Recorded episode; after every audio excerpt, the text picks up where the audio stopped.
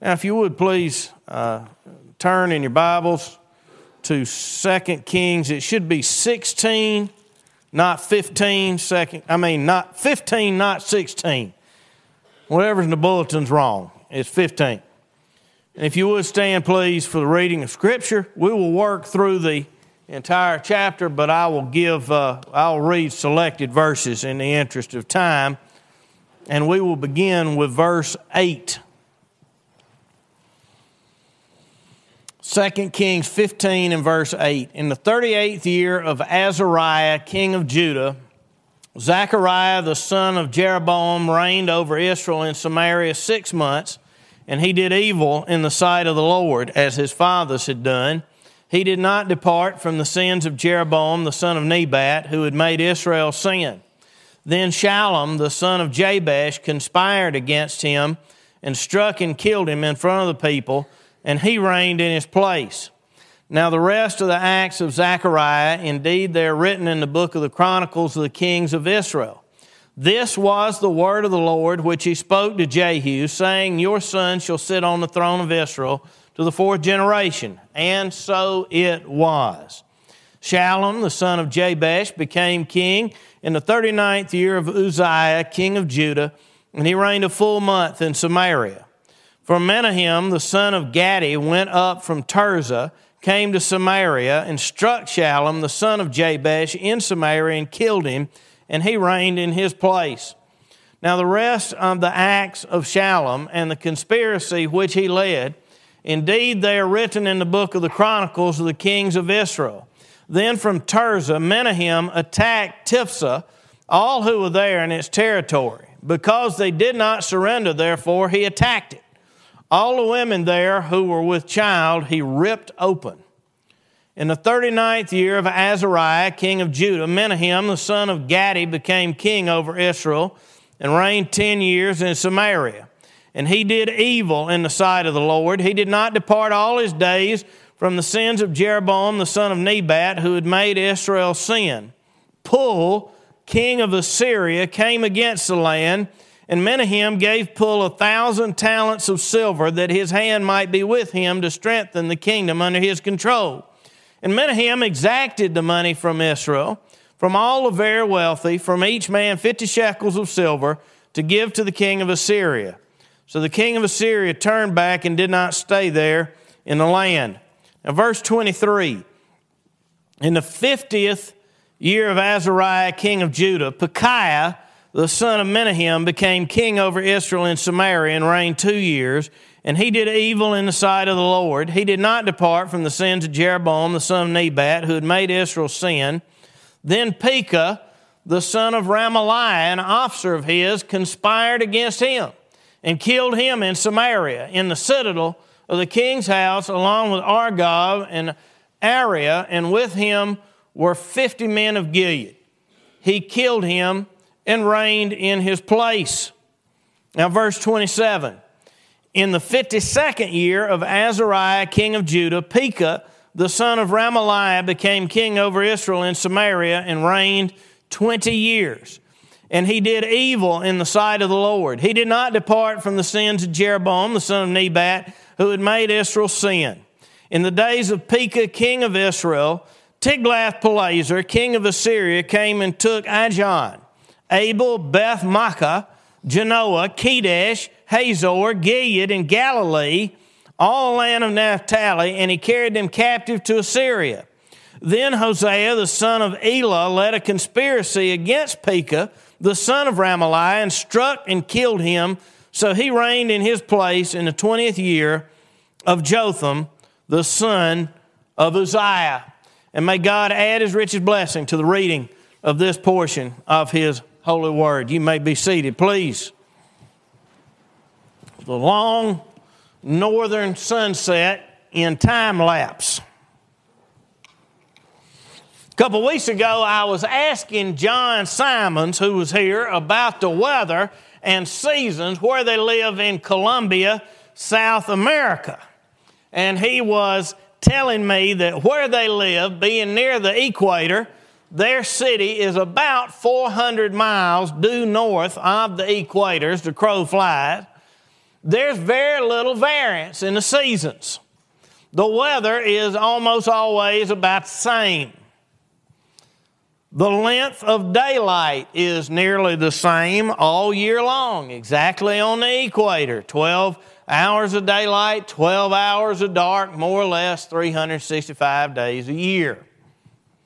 But of course, toward the poles, things go to the opposite extreme. The northernmost city in the world is Longyearbyen which is the largest settlement in Svalbard, an island that belongs to Norway. is located between Norway and, and the North Pole. And from mid April to mid August, the sun does not set there. Of course, from late October to mid April, the sun does not rise there either. So the first sunset of the year, at the close of a four month day, takes weeks. It's a long sunset. And you could imagine watching a video of the sun setting at Longyearbyen, Svalbard, Norway, in time lapse. In a couple of minutes, you could watch weeks of movement of the sun down to the horizon until it finally, for the first time in months, disappears from sight. 2 Kings chapter 15 is like that the sun is setting on the north. Not the North Pole, but the northern kingdom of Israel. And the sun is setting in the sense that the nation is fixing to fall. It's declining to its ultimate collapse. But nations generally don't fall in an instant. Israel didn't fall in an instant. This passage covers five northern kings over a period of, of over 20 years. And this chapter is bookended by, by two southern kings from Judah. But this passage, with its rapid succession of kings, in history is like watching the decline and fall of Israel in time lapse.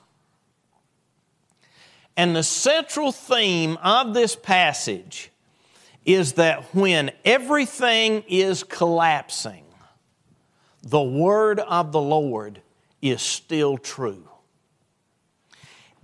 And in this passage, there are four clear indicators that God's word is still true, even though the sun is going down on the northern kingdom of Israel.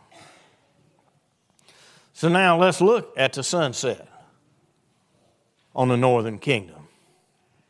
First, in this passage, we see the end of Jehu's dynasty the end of Jehu's dynasty. Look at verse 8. In the 38th year of Azariah, king of Judah, Zechariah, the son of Jeroboam, reigned over Israel in Samaria six months, and he did evil in the sight of the Lord, as his fathers had done. He did not depart from the sin of Jeroboam, the son of Nebat, who had made Israel to sin. Then Shallum, the son of Jabesh, conspired against him and struck and killed him in front of the people, and he reigned in his place.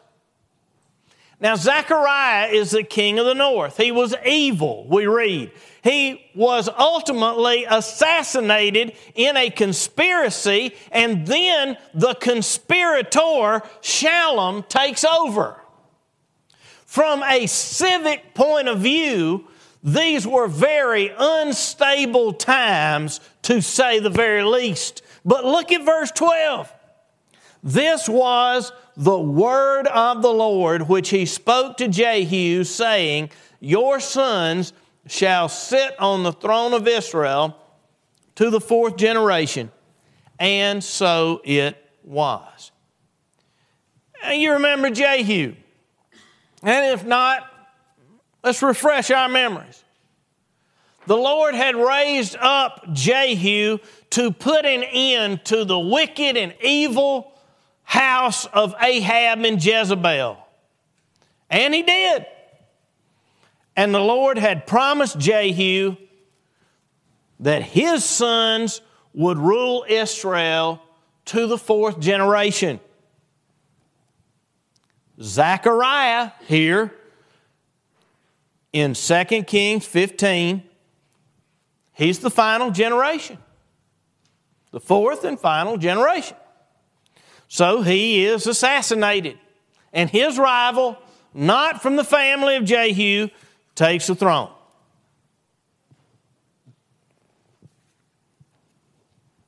The conspiracy and assassination of Zechariah fulfills the word the Lord had spoken to Jehu years before. Look at the end of verse 12. And so it was. What God said happened. We ought never to worry that tragic events, unjust events, even what seems to be the triumph of evil in the nation or the nations of the world, the culture, or even the church in any way means that the Lord has lost control. That's why the Lord told us we would have trouble in the world, that evil men would go from bad to worse, and wolves in sheep's clothing would creep into the church. He told us that not to get us down and depressed, but so that when we see it happening, we won't panic. Things are coming to pass exactly according to plan. The chaotic circumstances surrounding the fall of Zechariah and Jehu's house prove that the Lord is in control and his word is still true. We see the end of Jehu's dynasty. Secondly, in this passage, we see internal collapse. Internal collapse. Look at verse 13. Shallum, the son of Jabesh, became king in the 39th year of Uzziah, king of Judah, and he reigned a full month in Samaria. Now, this, this king, Shallum, who killed off Zechariah, he only lasts a month. And then he's overthrown by Menahem. In this passage, Four out of five of the northern kingdom kings listed are assassinated, and their assassins take over. Look at verse 16. Then from Tirzah, Menahem attacked Tiphsah, all who were there and its territory, because they did not surrender. Therefore, he attacked it. All the women there who were with child were ripped open awful, and barbaric as this was, it was, in fact, the fulfillment of the curses the Lord promised He would bring on His people if they forgot Him. Deuteronomy 28, way back under Moses, the Lord warned that if Israel forgot Him, Deuteronomy 28, 18, the Lord said, Cursed shall be the fruit of your body if you forget me. The Lord had also sent a warning through the prophet Hosea, Hosea 13, 16. Listen to the word of the Lord. Samaria, that's the northern kingdom, is held guilty, for she has rebelled against her God. They shall fall by the sword, their infants shall be dashed in pieces, and their women with child ripped open. And now this is coming to pass, not from some bar- some, some foreign pagan invader, but from within Israel. The internal collapse of the nation confirms the truth of God's Word. We see the end of Jehu's dynasty. We see internal collapse. Thirdly, in this passage, we see external attacks. External attacks. Look at verse 19. Pul, king of Assyria, came against the land, and Menahem gave Pul a thousand talents of silver that his hand might be with him to strengthen the kingdom under his control. And Menahem exacted the money from Israel, from all the very wealthy, from each man 50 shekels of silver to give to the king of Assyria. So the king of Assyria turned back and did not stay there in the land. Now skip to verse 29. In the days of Pekah, king of Israel, Tiglath Pileser, king of Assyria, came and took Ijon, Abel, Beth, Maachah, Janoah, Kedesh, Hazor, Gilead, and Galilee, all the land of Naphtali. And he carried them captive to Assyria. Listen to these words the Lord had said through Moses in Deuteronomy 28. Just listen. Because you did not serve the Lord your God with joy and gladness of heart for the abundance of everything, therefore you shall serve your enemies, whom the Lord will send against you, in hunger, in thirst, in nakedness, and in need of everything, and he will put a yoke of iron on your neck until he has destroyed you.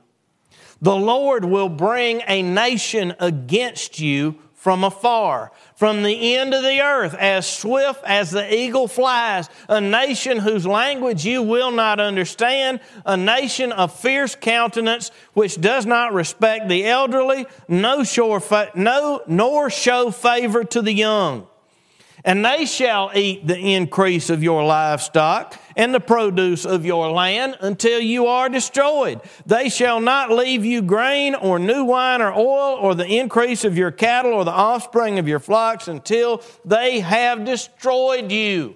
The Lord said He would do this to His people if they forgot Him. He would raise up another nation, and that nation would, would would take their money, would take their flocks and their herds, and ultimately would take them. And now it's happening before their very eyes. You see how it gets progressively worse. First, the Assyrians attack Israel. So, Menahem, the king at the time, he raises a huge tax from the Israelites to pay off the Assyrian king.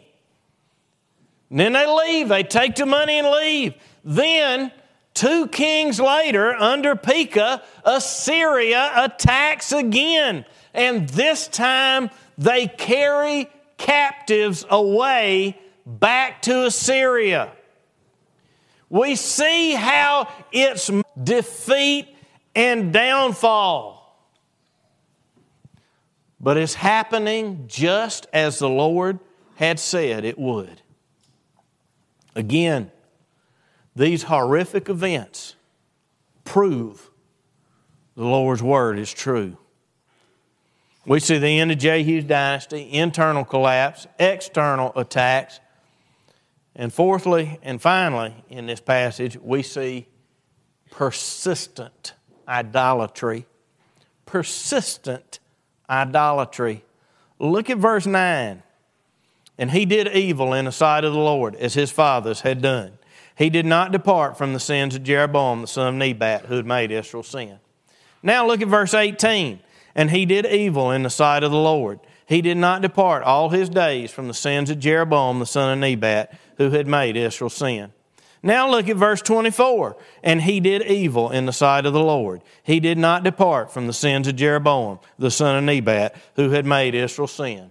And verse 28. And he did evil in the sight of the Lord. He did not depart from the sins of Jeroboam, the son of Nebat, who had made Israel sin. It's a broken record. And we've seen it before this chapter, but it keeps coming up again and again and again. Why does the Bible keep repeating this same verse verbatim? Because it happened. But at the deepest level, this is why the nation was collapsing.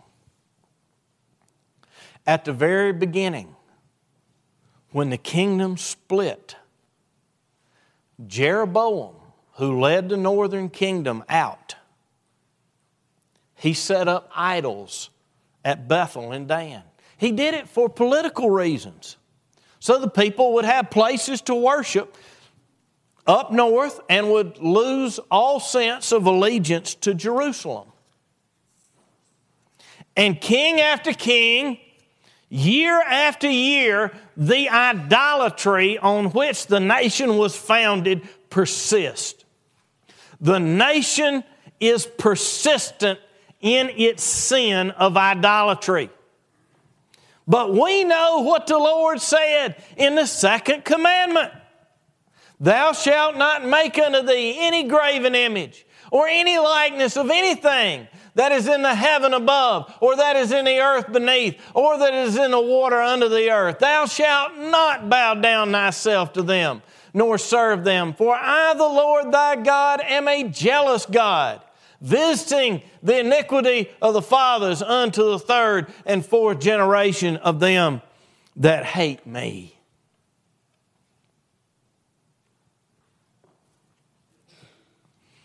They say that insanity is doing the same thing over and over and expecting a different result.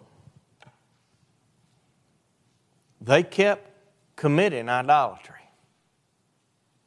and things kept getting worse from one generation to the next, just like the Word of God the plain old second commandment said it would.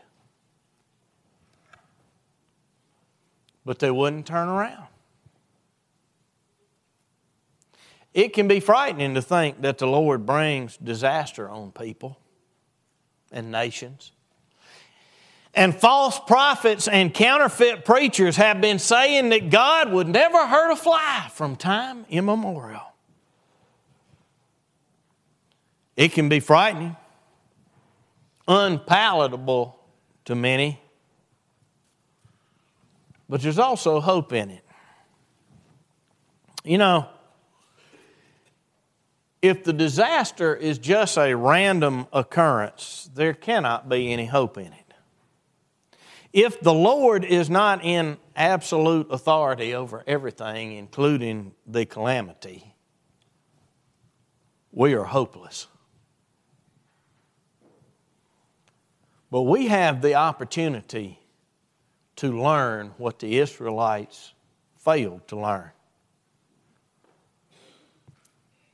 There's still time to turn. We cannot persist in sin and idolatry and expect anything but judgment in hell. I will never be sin free prior to glory. But it's one thing to sin, it's another thing altogether to pursue sin with passionate consistency like Israel did. God is not mocked. What a man sows, that shall he also reap. Israel, in persisting in idolatry, year after year, king after king, generation after generation, sowed the wind. And they're fixing to reap the whirlwind. And in his mercy, the Lord lets them hear the wind coming from a distance. But still, they will not turn. God is faithful to His Word. That's why He sent His Son into the world to bear the judgment and curses and hell we deserve so we would be given the grace to turn away from sin and turn back to the Lord.